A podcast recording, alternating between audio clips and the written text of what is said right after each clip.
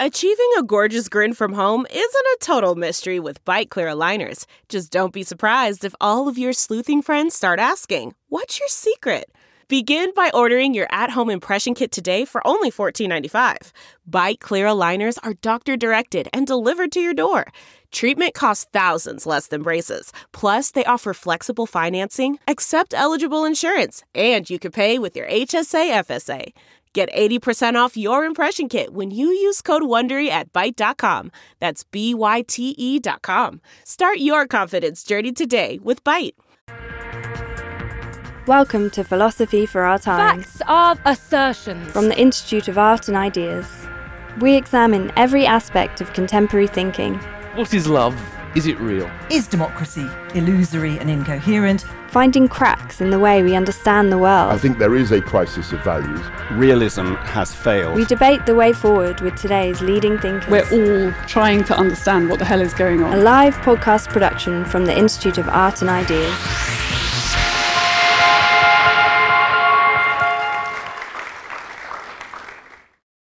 I want to talk a bit more about this concept of shame and blame. It seems to be more evident than any time before that this is now becoming a thing that we all do. It's kind of kill the pig, kill the pig, kill the pig. And why is all this happening? So, with us today to try and look at this very interesting social phenomenon is it recent? Is it new? Is it old? Robin Ince, who you will recognize the minute he opens his mouth, is a very well known voice from Radio 4. And um, Helen Croydon, who's uh, very well known for some of her rather successful writing on a variety of things to do with love and relationships. And then finally, John, John Milbank, who brings what I would say is the, is, this, is the real academic depth. You're a professor of the- theology, and you have written a book with a remarkable title, The Monstrosity of Christ. These are the three people who I'm going to ask to uh, take on this issue of shame, starting with you, Robin. I think people have become addicted to the desire to feel better than other people. So it only takes one sentence taken out of context for someone to go, Oh, did you see what that person said? And then everyone piles on and we don't learn from the shame. I mean, I would give examples. Uh, One would be Tim Hunt. Who uh, last year, about a year ago now, you may well remember uh, the, the scientist Tim Hunt uh, made a joke, a joke that went pretty badly. It got reported. Uh, it was a joke about why uh, they should have single sex uh, laboratories in science. Now, in science, there is an enormous problem. And there is still a problem, though it is changing in terms of women in science, the promotion of women in science and women staying in science. But this suddenly became the major issue, was Tim Hunt, Uh, a 72-year-old scientist, saying a joke and kind of screwing it up. It then goes onto social media, and the next thing you know, UCL say, we've got to get rid of him because we have to manage our brand. And by doing that, we therefore go, we didn't actually stop and think and wonder how did he say that? Why did he say that? And okay, let's discuss. Let this grow and actually become something important. We see body shaming across the internet. We see constantly, as uh, in terms of women in social media, the amount that people try and shame them. And I think this is the problem with shame: is it has become now just the act of shaming and not the act of learning from that. There is much to be learnt about what we need to do about women in science. There is much to be learned. I mean, I, I once made this isn't even a joke, right? On Twitter, anyone who's on social media will say it only takes one line for someone then to misunderstand it, and it goes round. A, a barge program with Timothy West and Prunella Scales, uh, and there's also a barge show with John Sergeant. And I like the idea that one day, they're all very kind of like nice Sunday evening shows. One day, the two teams, the ITV team and the Channel 4 team, would clash with each other, and John Sergeant and Prunella Scales would end up having a fist fight on a lock with Timothy West in the background saying, That's it, Prue, kick him in the balls. And what happened was, uh, within a minute, someone went, You do know that Prunella Scales has got Alzheimer's, don't you? And I said, Yes, I do that has nothing to do with what I've just said. Mine was just a silly image. It was just a silly, whimsical. Fra- well, I hope no one in your family gets it. And suddenly it became the whole thing that this person missed the point. It was apparently that I was attacking Prunella Scales as opposed to making a ridiculous image, and therefore you go, well, I better remove that. There are lots of issues where what is happening with shaming is people are just deciding not to say anything at all for fear they have said the wrong thing. And this means that ideas and information and evidence and knowledge don't grow, they get shut down. My case is that we've got false shaming because we've abandoned the shaming you actually need.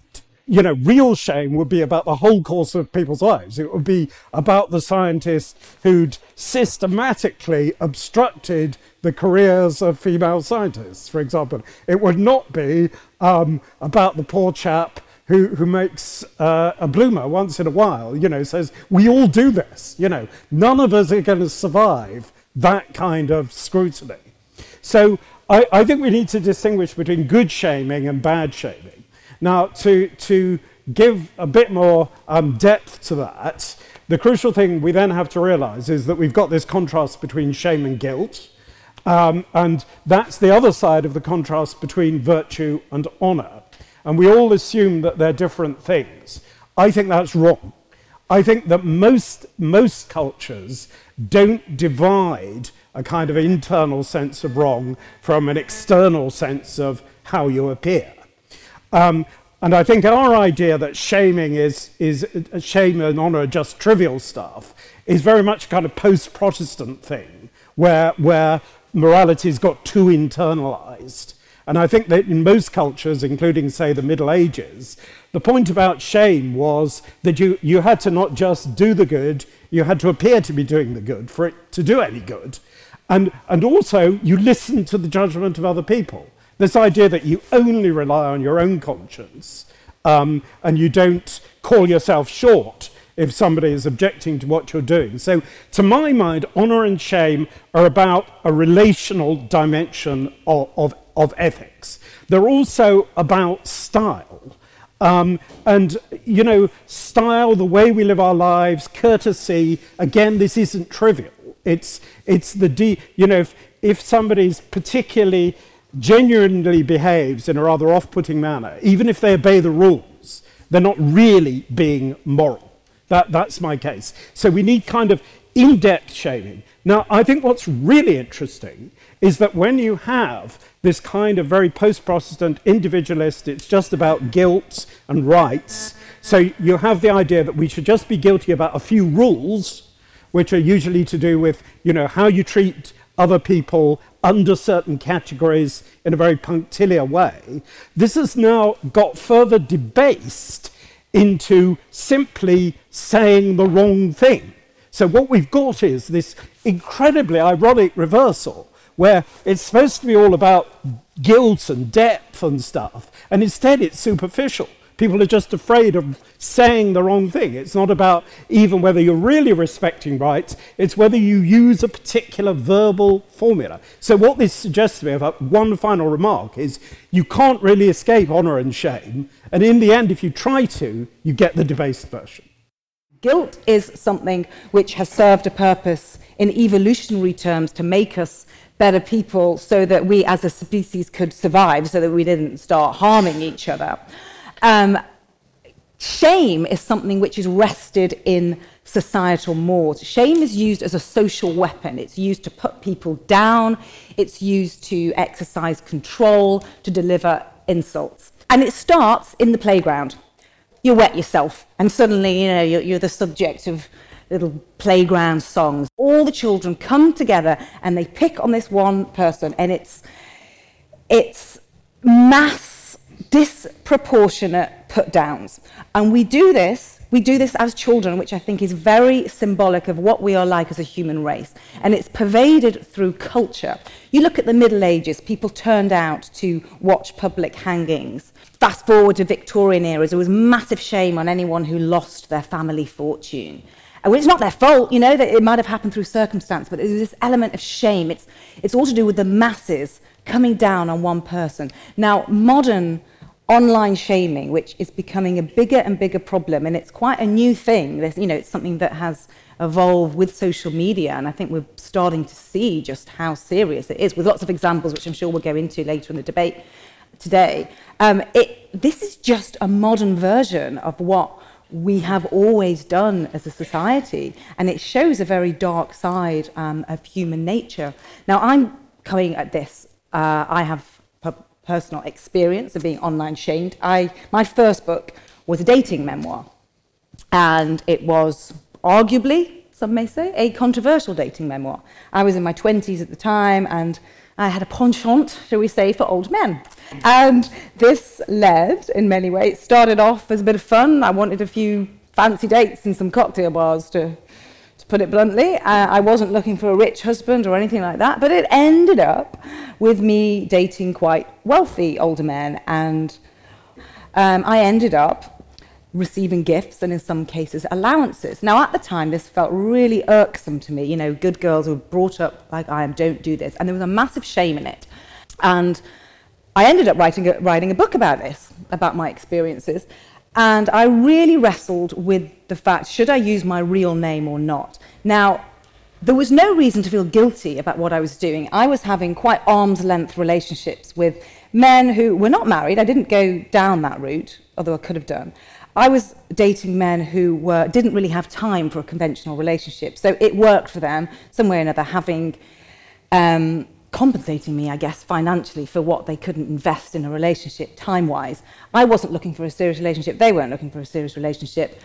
It was all above board. Now, the, but there was still this massive shame in um, accepting gifts or allowances. I decided to, to use my real name when I wrote that book, but because this doesn't rest well with society, the, when I wrote you know, some of the articles that came off the back of the book, as you can imagine from one right-leaning, very popular newspaper that's well known for its online comments, I was uh, slandered. And some of these comments were, you know, um, which I went online today and had a look. Um, they says this is just a different slant. It's still the same oldest profession. Uh, this is dressing it up. She still sold herself. I wonder what her family think. The point is, people love to come to shame people when there was nothing to feel guilty about. So shame and guilt are very different. Guilt does have a role to play in society. Shame doesn't. We've established that shame and the, the current craze with shame appears to be a possibly post-Protestant manifestation in the modern day, and it seems out of all proportion. Social coherence is very, very important element of it, and I, I, think, Robin, you, you, were saying that people are addicted to the idea of feeling good about themselves as a result. All of which admits the next question. Well, it's not so much they're addicted but, to feel; they're addicted to making themselves feel, feel better than everyone else. by. Yeah. So it means yeah. that they stay on a but, mean average of shittiness. Sure. And then uh, you know because they're constantly going. Indeed. That person's but, not me. But your, that's a very negative. Your use of that term is an attempt to define shame or to give us a clear idea of what it is. So, could I put it to you then? Just you know what is shame exactly? Before we talk about the horrifying experiences you had, what is shame?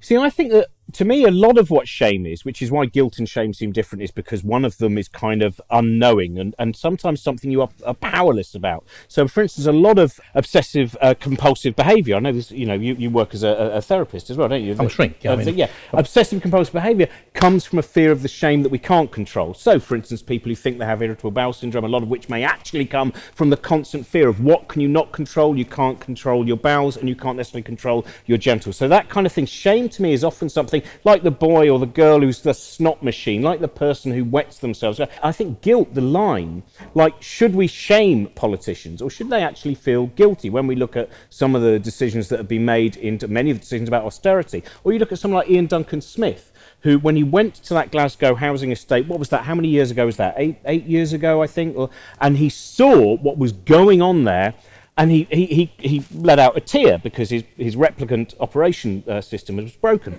And, um, and, he, let, and, and he really what he said, I'm going to change things. But then what happened was he went off and he joined government. And then once he brought in all the legislation, he quickly went right at the end of it, went, Oh, by the way, I didn't mean to be cruel. I'm leaving the, the cabinet now. And that to me is kind of, that is about a guilt, a, a transitory guilt Whereas I think shame is very often comes from guilt. I think there is some knowledge you should not have done what you did. Shame is from I had no idea that this is what I shouldn't, you know, something that I shouldn't have done. And that's why also I think sometimes again going back to some of the examples on Twitter, some of the examples of comment sections, etc., which is if we immediately leap on people and just just go, you should be ashamed, they again they, they're not going to they, they, feel embarrassed but they're not going to learn from it but that bit where you go another example would be matt taylor the, the, the scientist who, who wore a really terrible shirt with lots of kind of scantily clad women on everyone piled on him when they was it should have just started off with matt do you really think that shirt was a good idea for that? And, and start a conversation. I feel very often in social media in particular, if you start a conversation rather than damning someone, there is a greater possibility of both of you, or all of you, actually learning something and getting a little bit more knowledge and a little bit more empathy. But in the end, I think the whole matter of morality and virtue has this dimension of how you appear in public, how you are performing um, a public role kind of in the long term, and that you know me- merely sort of privately having a good conscience is never enough because you, what your good has to be, as it were, shown before men.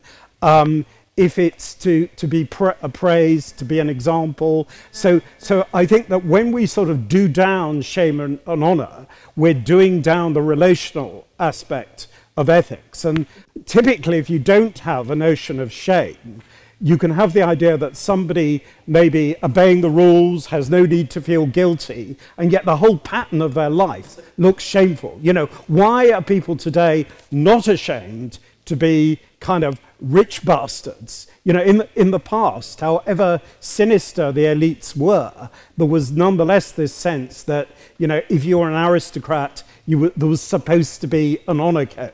But now we have elites utterly without, without honor. It doesn't matter that their whole public appearance is narcissistic and selfish.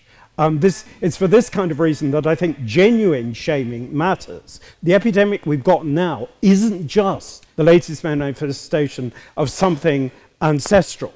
I think it's an inevitable perversion um, of a very kind of narrow minded sort of um, rights-based ethics that in the end reduces yeah. to, just to sort of said, political correctness just, and just, so on. Just now you use the phrase the, the, yeah. rela- the, the, relational aspect of ethics. Is that another way of saying, you know, being nice to each other or being kind, being decent to your fellow it, man? It's, slightly, slightly more than that. I think it, it's saying that, you know, what is good is is something that we arrive at together as acceptable that I don't necessarily know in myself in my internal forum. We have to sort of tease it out. Um, in so that the, the whole business of modes of behaviour, you know, style of behaviour is not trivial. We've trivialised that today, um, and so all we're left with is this kind of, um, you know, we're ashamed either because you, you've, you've um, seemed to have broken moral shibboleths,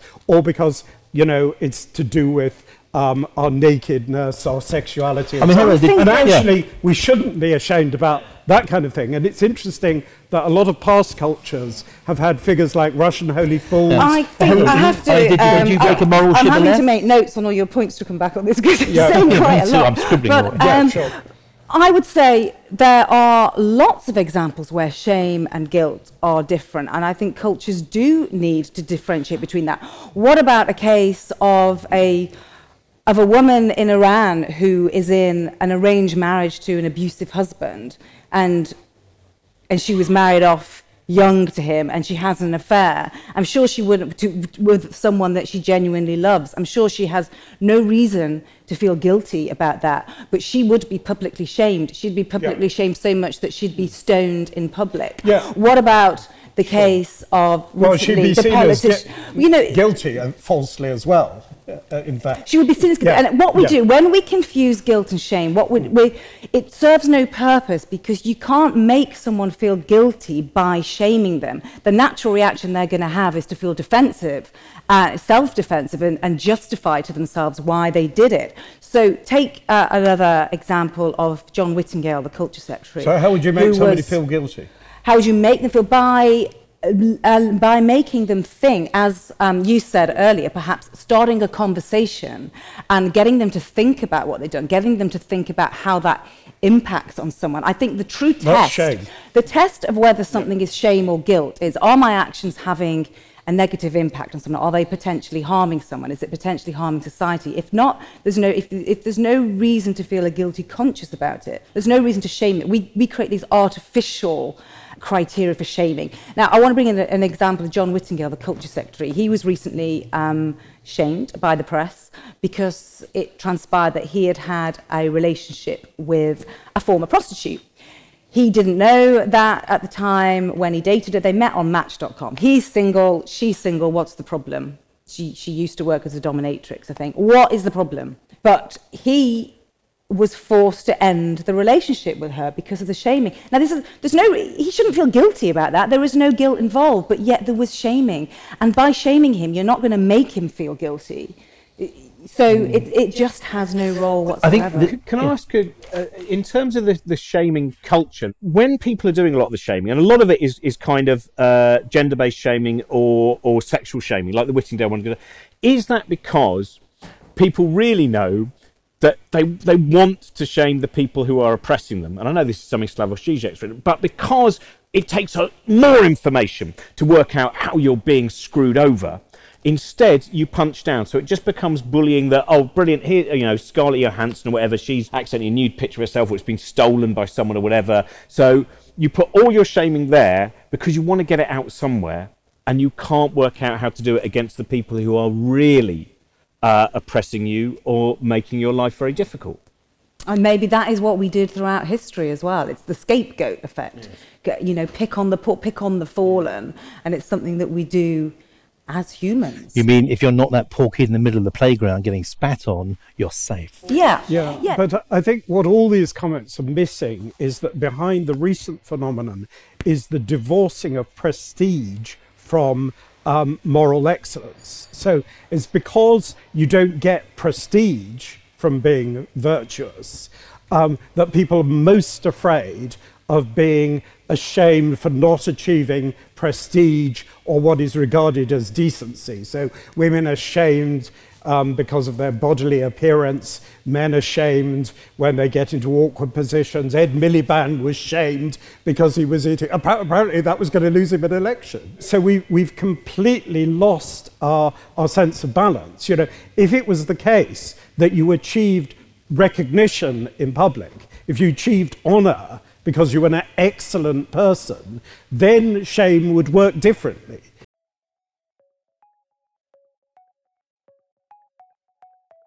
Do you want to hear more from the world's leading thinkers?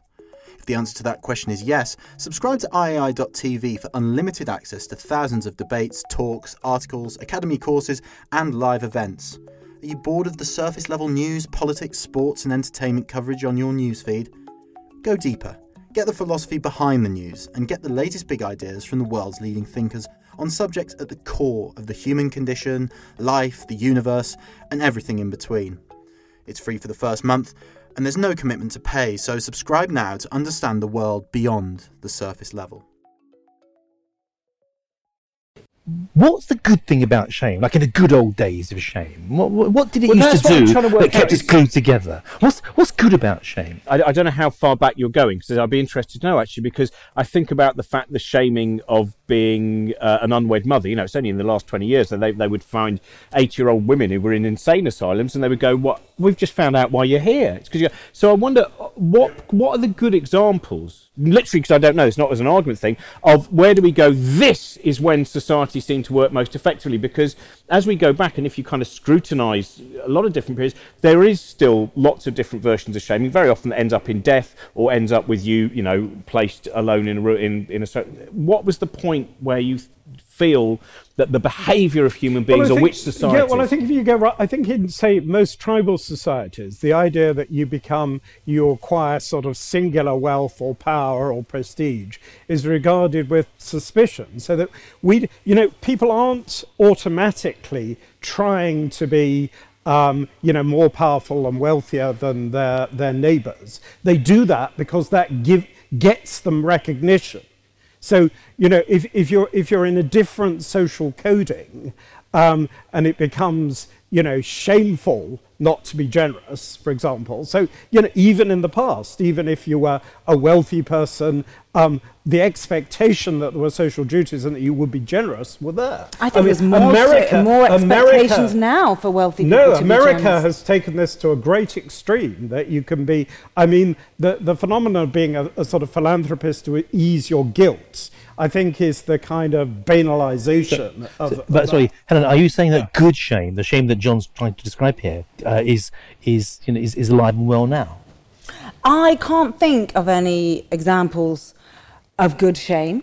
You know, you make the example, you made the example a couple of times yeah. of in the past being wealthy and being in high society was at least that that also came accompanied with an obligation to feed the poor. I don't think that was the case. I think they were much more elitist in the past. I think we have a lot more to answer for now. There's actually a lot of sh- shame on bankers. The, the, the, the, so the lower classes have a lot more power it's now than I mean, they did. Yeah, but, but, but the, the growth of, of, of uh, you know, inequality, elites without responsibility has been massive over the last 50 years. Maybe now the tide is beginning to turn, and that's fantastic. My point is quite simple, really, that, that the idea of guilt, which is a sort of internal feeling, and shame, which is a sort of public disapproval, they're, they're not really that separable because what we're talking about is sort of what is yeah. good behavior going on. But between, John, was there ever a time when it was yeah. good for society as a whole? Never mind individuals yeah. and the chieftains having status and respect. Has, has shame ever done us a lot of good?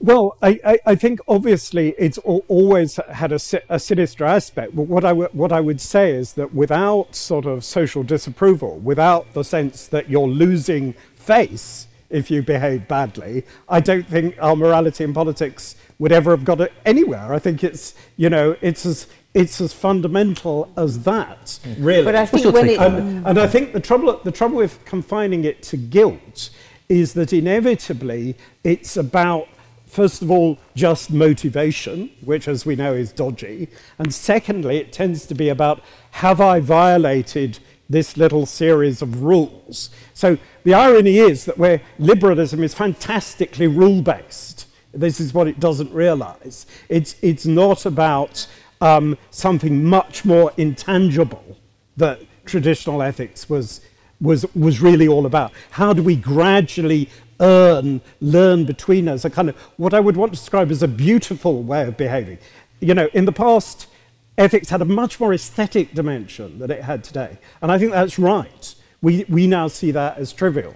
Just a very, very quick point. Yeah. I think, uh, you know, shame, let's not forget that shame in many cultures leads to very negative things. In Japan, if you make a mistake, you're expected to commit suicide. In many Asian cultures, if your offspring marry yeah. the wrong person, that's then you're a, expected yeah. to kill them. I mean, that's what shame can yeah, do. no, that, that's, right. that's, that's actually, that's a very important point because I think that's the question of where can shame go so far that it doesn't really have a guilt dimension at all, that it's, it's just about an external code. And I think, I think that is true. And is that where we are uh, now? Um, well, I, th- I think, but only in an incredibly bizarre way, because we, we obviously don't care about how we behave in tea rituals the way the Japanese do. But it, it, it it's, it's more that we've turned our supposedly kind of internal morality into a matter of externalized things you say, partly because we're on Twitter the whole time, so people think they can immediately see inside your mind. It's undergone this very weird reversal. But what I'm anxious to say is I think this is a new phenomenon. I think there's something very specific about it. It's also because we can take photos of everybody. So suddenly the inside of your mind is exposed, the inside of your bedroom is exposed, and your bathroom. And, and, and then, so suddenly what was a kind of privatized ethic has inverted into being a public ethic. I think that's a, that interesting thing where mm. uh, so much of our experience now is broadcast to us yeah. and is not experienced by us. But um, when you actually have proper connectivity with people, when you actually see them, that how many of us could say the brutish things that we might say about someone in print or online should we be looking in their eyes? And we almost need to retrain ourselves. And I know this might be going off the point, but I think it's a lot of what both you're saying, which is to think, would I be comfortable saying this to someone? Would I really of course feel they wouldn't. happy? Of course they wouldn't. And I think come back to your experience, Helen. Well, just yeah, I mean, before I do, I have just got an interesting observation. I think why this has come to light. You know, we've talked a lot today about why is this such a new thing, and uh, is it just because we now are hiding behind a keyboard? And I think it's a lot to do with we've lost some of the protectionism of the media. Now, I'm a journalist, right? So I know how the media works, and I know a lot of the, the legal restrictions on journalists to broadcast things we're not allowed, as journalists, as newspapers, as broadcasters on TV, to say anything um, negative about someone or, or reveal anything about their private lives unless it's in the public interest. So we have big meetings, what we call conference in a newsroom, where we discuss with lawyers whether we're allowed to publish something. And you know, to the public, think, oh, the press just like drop everyone in the shit, but they don't, right? They they really have these very detailed discussions. Are we going to get into legal trouble for putting it? And we have privacy laws, we have defamation laws, all these things. So, and, and injunctions and stuff. But with the rise of Twitter and YouTube yeah. and all these things, that's been lifted. It's like we've now got free reign. The public have yeah. taken it upon themselves to broadcast things. And there was a and there's yeah. been so many cases where this has gone so horribly wrong because we've lost the the protection, yeah. the framework of, of the media, you know, which people criticize the media, but actually it is run with responsibility. Well, now, let me just give yeah, there's, yeah. there's cases where people have mistakenly mm. identified paedophiles. Yeah. And those people have had to move. They're not actually a paedophile, but because someone's no. posted a picture of Twitter on them and, and thought that they were, had, that's their life over. But uh, can I, can I uh, just um, sort of say three quick things? I think, first of all, people do feel you're right. They feel immune. So they say things they wouldn't say on a public stage, and they wouldn't say in private in their households. It's, it's, it's like a line direct to their unconscious. But I don't think it's a manifestation of so, simply of you know, perennial human nastiness. I think it's also because kind of our market capitalism tries to get behind our conscious reactions. It, it tries to appeal all the time to our subliminal levels, and politicians do that as well. So people have been trained to do that. So now they've got the chance to answer back, and you're seeing all this unpleasantness. But the third and most important thing is like, what is the answer? You know, the people who should really feel ashamed are not the people being shamed, but the people Shamers. doing it. It's the shamers who know because they're habitually doing something that is socially bad, and it's not mm. just enough to say they must be made to feel guilty. Mm. They, it must become not respectable Indeed. to do that. John, what you're doing there yeah. is you're moving on to the solution. Just before we do, yeah. I, want, I, want, to come to that very, very shortly, but I just want to ask you if you could draw out of you a bit more. You just used the phrase post-Protestant. Uh, you used it earlier yeah. on to describe, you know, yeah. as though we're moving into a darker terra incognita than we've ever been in before. You know, we're going somewhere new and nasty and scary. But how is that tied to being post-Protestant? Well, I think just in the very superficial sense, and you know, there are Catholic examples as well, that kind of in early modernity, things got sort of more internalized. They became less about the external, the sacramental, the ritual. It, it was more about, you know, your private conscience and, and so on. And that was very powerful. But now I think we're in a phase where you know, the private conscience isn't working so strongly either. That's why I might say. You mean your behaviour is being managed by some all-seeing judge? You mean? Certainly, that that that is part of it. That people had the sense they were souls and spirits and and so on, so they were answerable to however you saw it, and you know, because different. Robin, this, yeah. this chimes very nicely, it seems, with your earlier point that we become obsessed with our own individuality over everything else. You know, as long as I can dump on someone, I feel great. And you know, and in the olden days when God or something else was around, we were kept a bit in check, and that's gone now. You're saying.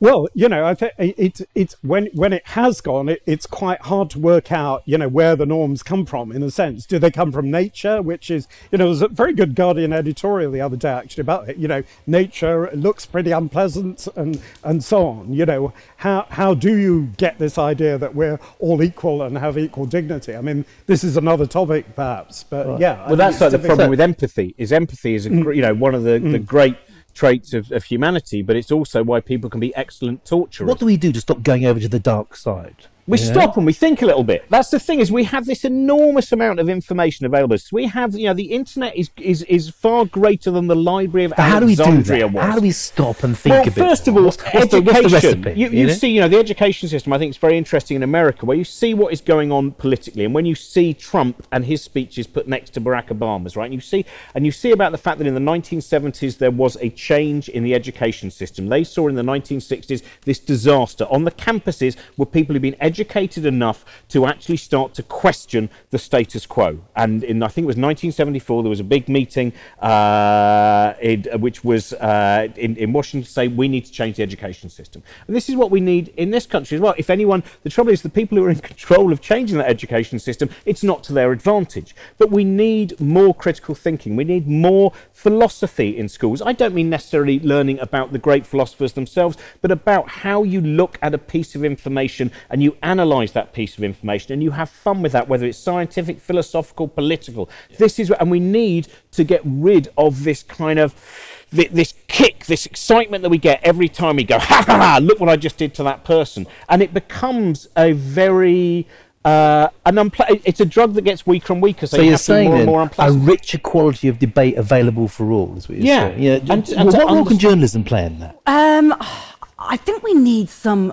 regulation on um, Twitter and Facebook and what people are broadcasting because everyone's becoming a journalist uh, of sorts in that everyone has the capacity to broadcast. And I think there will become a point where we have to inflict the same sort of restrictions on individuals as we do on um, that have been in place for papers and um, you know and broadcasters because I can't see any other way. Otherwise, it's just left to um, the barbaric masses to say what they want. You mean make their internet address available to everybody? Um, I think people need to be aware of what they can and can't say. I mean, you know, newscasters were given restrictions for a reason that to respect privacy laws, to not identify children, to um, to respect victims of sex crime, and all these things, which are very, very le- legitimate restrictions, but which do not apply on Twitter and Facebook and other social media. I don't think anyone could have envisaged just how much power individuals are given as, as broadcasters. Earlier on, you said something that's very interesting about this, this, this search for solutions. I made a note of it. You said that irony might be a way out of it. Well, I, I think sort of making people aware of what they're doing it often involves irony. It's it's sort of how you mediate that but, um, across the, the web. And I very, agree very much with what uh, the other two speakers have said. I think they're both completely right that you know it has to be brought within the sphere of law. It's just very dangerous if if people are. It, it is a kind of addiction, and it, it's hard to know how do we do this without being totally authoritarian. Well, uh, and positive, I, don't know, I, I have the answer. The positive yeah. dopamine kick.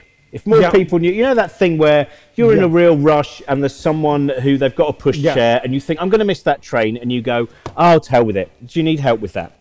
And when you get to the bottom, there is a little bit. Your brain gives you some dopamine and, go, and goes, uh, "That was a good bit of behaviour. Well done." It And and that actually is far more. It's a far more pleasant feeling. That's why I'm talking but, yeah, about habits and shame. It has to be uncool to do this. You know, we. But if you actually go, to, it actually chemically yeah. is. Uh, you know, just just going. If you just want to go for your own selfish reasons, do you know why I like to be kind? Selfishly, I love the sensation of dopamine in my brain. you know, that's, and of course we might always you know, all our actions of generosity. But, you know, what, the, the other dimension of this we're not saying is that all these apparently, you know, spontaneous free for all things are really subtle instruments of control. You know, it's it, it, in a way the people running in Google, I suspect, are really happy that we're all insulting each other. That's a very good point, actually, because news organisations do this. They use the public as um, they goad the public to make comments because you see the papers can't get sued for what the public says because yeah. it's passed as comment but they can get sued if they say that themselves.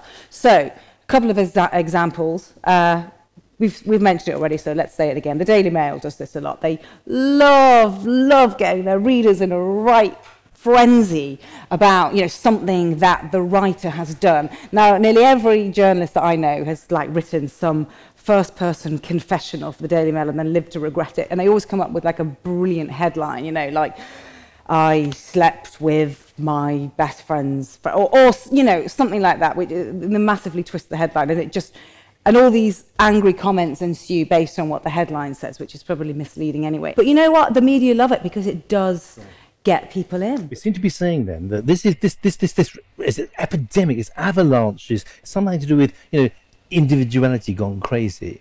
And the solution seems to be, if I'm I'm not sure it's individuality though, because actually what you're normally But- doing is if you're all trending together, Yeah. Yeah. then you you're actually it, it's But, the, but these are supposed it- people it's, all an illusion acting of individuality. indi- but, but these people aren't acting collectively; they're acting individually in, in the safety of their own anonymous living rooms or computers.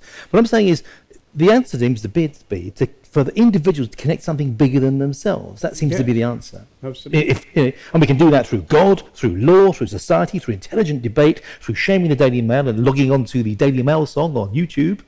and um, all, all sorts of other things we can do like that. And uh, I just simply want to end it then. I think we've gone for a lot longer. But uh, can I just ask you simply very much to thank uh, our, our, our, our three participants for a fascinating and as yet unresolved debate.